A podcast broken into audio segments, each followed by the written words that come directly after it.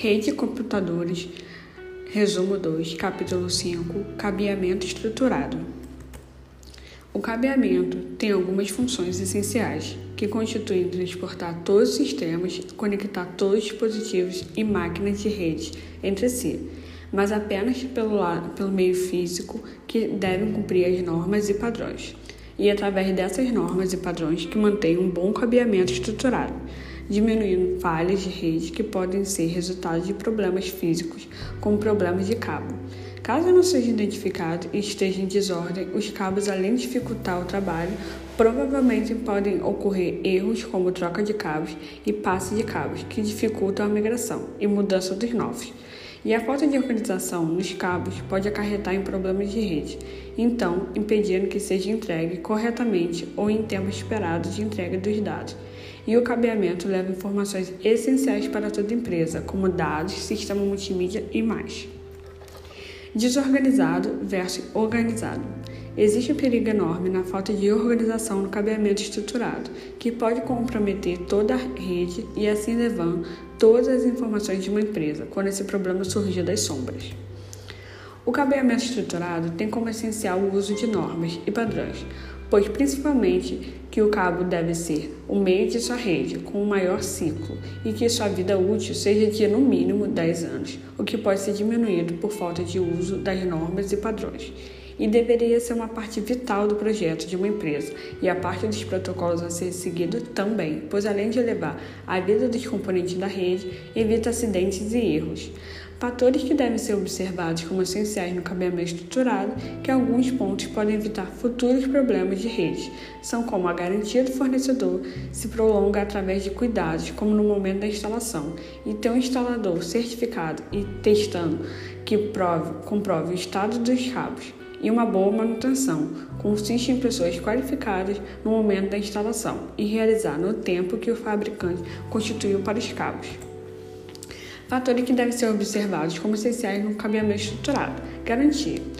A garantia do fornecedor se prolonga através de cuidados, como no momento da instalação, e ter um instalador certificado e, teste, e testando que comprove o estado dos cabos, manutenção, uma boa manutenção consiste em pessoas qualificadas no momento da instalação e realizar no tempo que o fabricante constitui para os cabos. Esses dois pontos podem evitar futuros problemas. É importante determinar com cuidado o espaço ocupado por cabos, esteiras de cabos, gabinete de cabos, caixa de passagem e esses componentes, e examinar o espaço de shaft para a colocação dos cabos de uma camada a outra, de modo a especificar aspectos básicos da estrutura. Em situações como edifícios antigos, pode ocorrer de não ter espaço para passagem de cabos adicionais, levando a ter que procurar outros tipos de solução.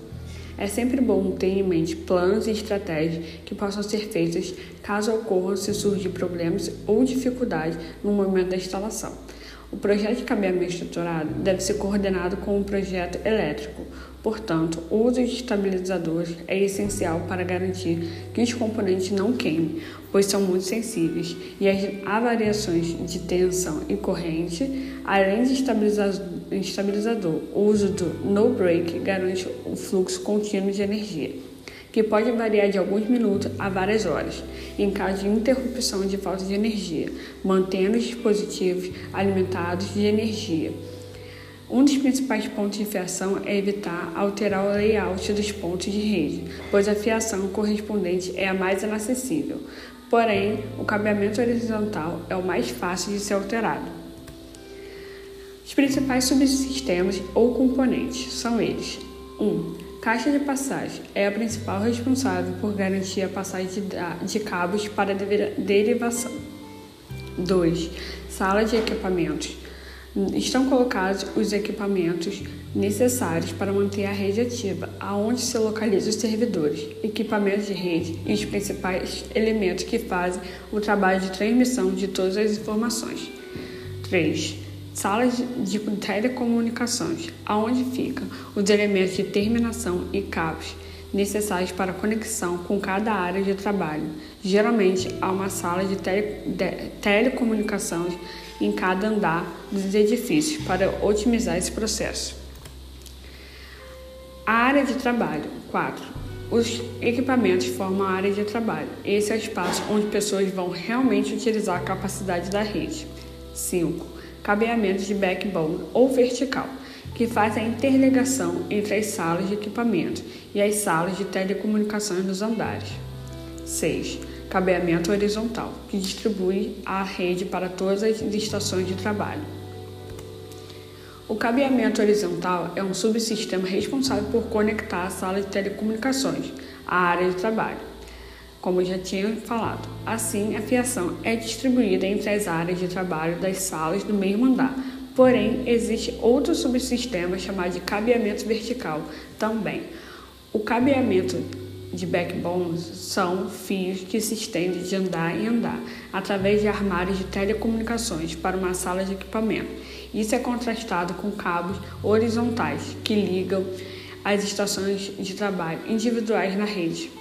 As recomendações da norma EIA/TIA 568B diz que pelo menos dois pontos de rede, nomeadamente pontos de dados e pontos de telefone, devem ser instalados a cada 10 metros.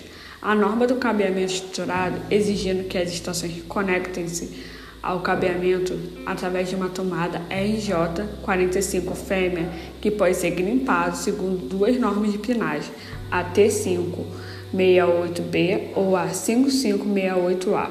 O importante é a adoção de uma dessas duas normas em todo o cabeamento estruturado e que componentes que trabalham com a B não se misturam com as que trabalham com a A.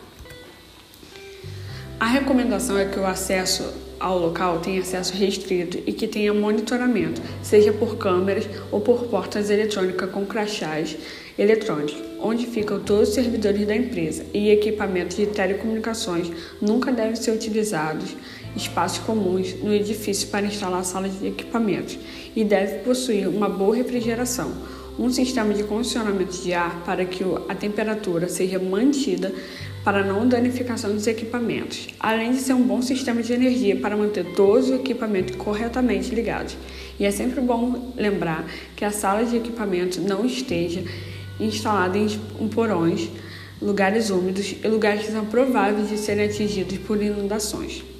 Com a ideia do Cross Connect ou conexão cruzada, o PET Panel é usado para interconectar os dispositivos de rede aos pontos dos usuários, pois os cabos são conectados na parte de trás do PET Panel, sendo necessário usar uma ferramenta chamada Punch Down, e a realocação dos pontos ocorre de maneira mais simplificada, sem necessária manutenção. Depois de concluir a instalação do cabeamento, o teste irá verificar se a mesma está operando corretamente, se foi instalada e grimpada corretamente.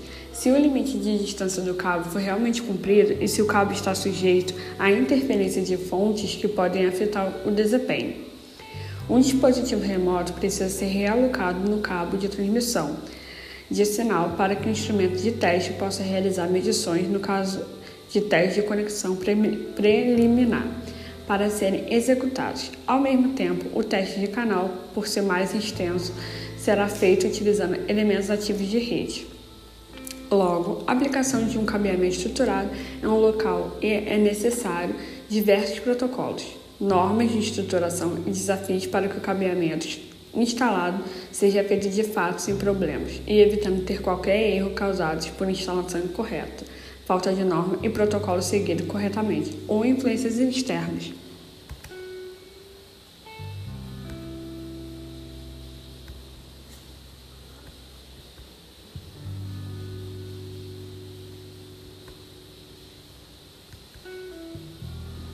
Obrigada pela atenção e até mais.